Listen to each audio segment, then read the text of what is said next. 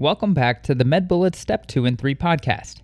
On today's episode, we cover the topic of evaluating diagnostic tests, found under the stats section at medbullets.com.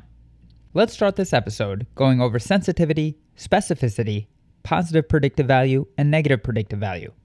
So these four measures describe how well diagnostic tests capture the true presence or absence of disease.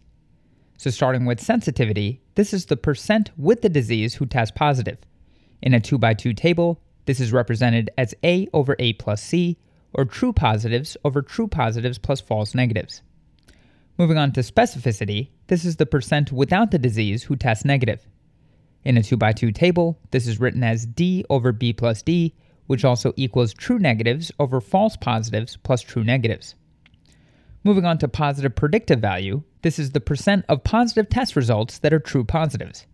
In a 2 by 2 table, this is written as A over A plus B, which equals true positives over true positives plus false positives. Finally, moving on to negative predictive value, this is the percent of negative test results that are true negatives. In a 2 by 2 table, this is written as D over C plus D, which equals true negatives over false negatives plus true negatives. Remember that the cutoff point may be adjusted to optimize sensitivity and specificity, which are inversely related. So a cutoff point with a decreased sensitivity is associated with increased specificity and vice versa. This will also affect negative predictive value and positive predictive value.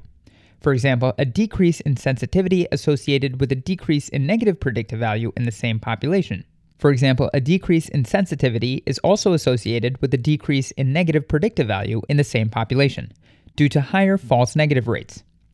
Sensitivity and specificity are intrinsic to the diagnostic test. These do not change with prevalence.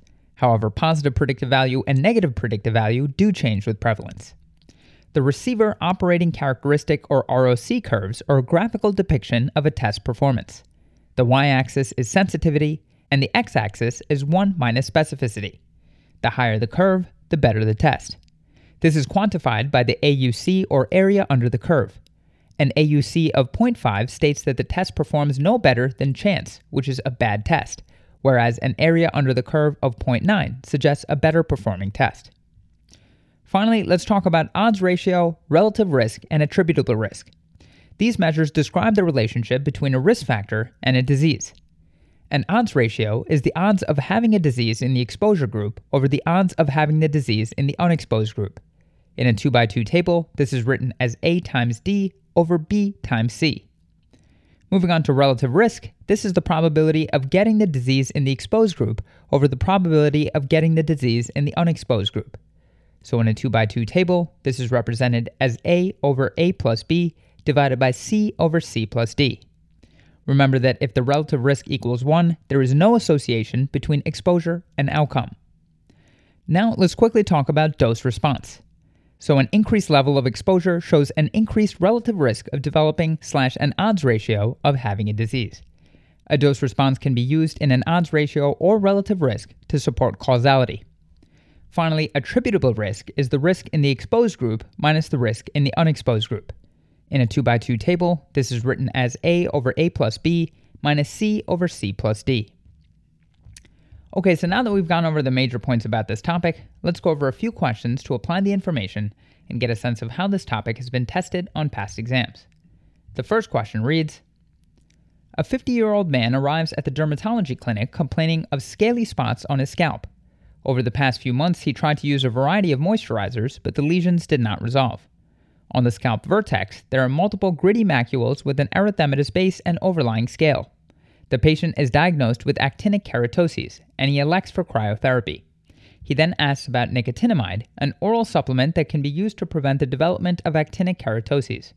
The patient is worried because he heard nicotinamide can cause flushing and he wants to know his risk of developing this side effect. A cohort study was conducted that compared the risk of developing flushing in those exposed to nicotinamide compared to those who were not exposed. In the study, there were 140 patients that received nicotinamide and 105 patients who did not receive nicotinamide. The study's conclusion states that the relative risk for developing flushing in the patients who took nicotinamide was 1.0. Which of the following statements is true regarding the study? And the choices are 1. Cohort studies cannot be used to determine relative risk. 2. Patients who took nicotinamide have 10 times the risk of developing flushing. 3. Patients not exposed to nicotinamide have a 75% lower risk of developing flushing. 4. The sample sizes are uneven, so the risk of adverse effects cannot be reliably determined. And 5. There is no association between nicotinamide and flushing.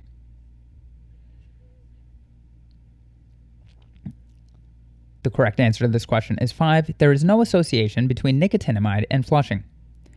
So the patient is presenting with actinic keratoses and is asking about the risk of developing flushing after taking nicotinamide. The study states that the relative risk for flushing in patients who took nicotinamide compared to those not exposed to nicotinamide was 1.0, which implies there is no association between nicotinamide and flushing. Relative risk compares the incidence of an event among those with a specific exposure compared to those who were not exposed.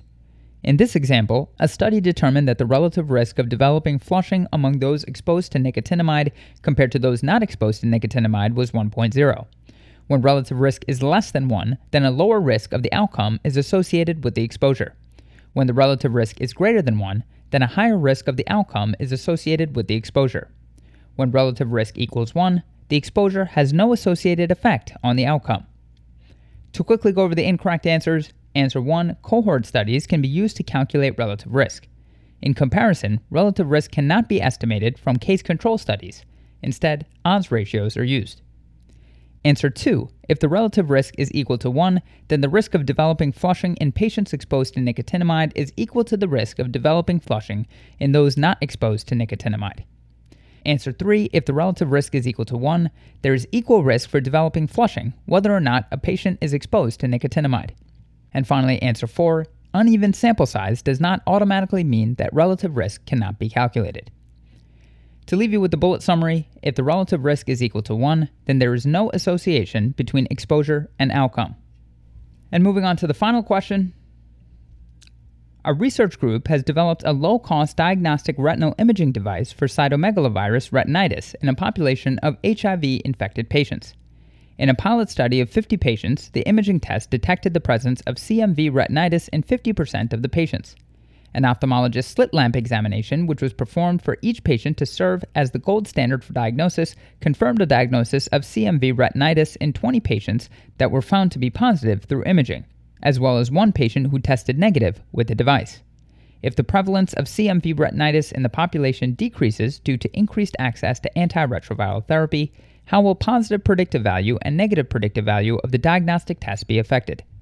And the choices are 1. Positive predictive value decreases and negative predictive value decreases. 2. Positive predictive value decreases and negative predictive value increases. 3. Positive predictive value increases and negative predictive value decreases. 4. Positive predictive value increases and negative predictive value also increases and 5 positive predictive value is unchanged and negative predictive value is also unchanged.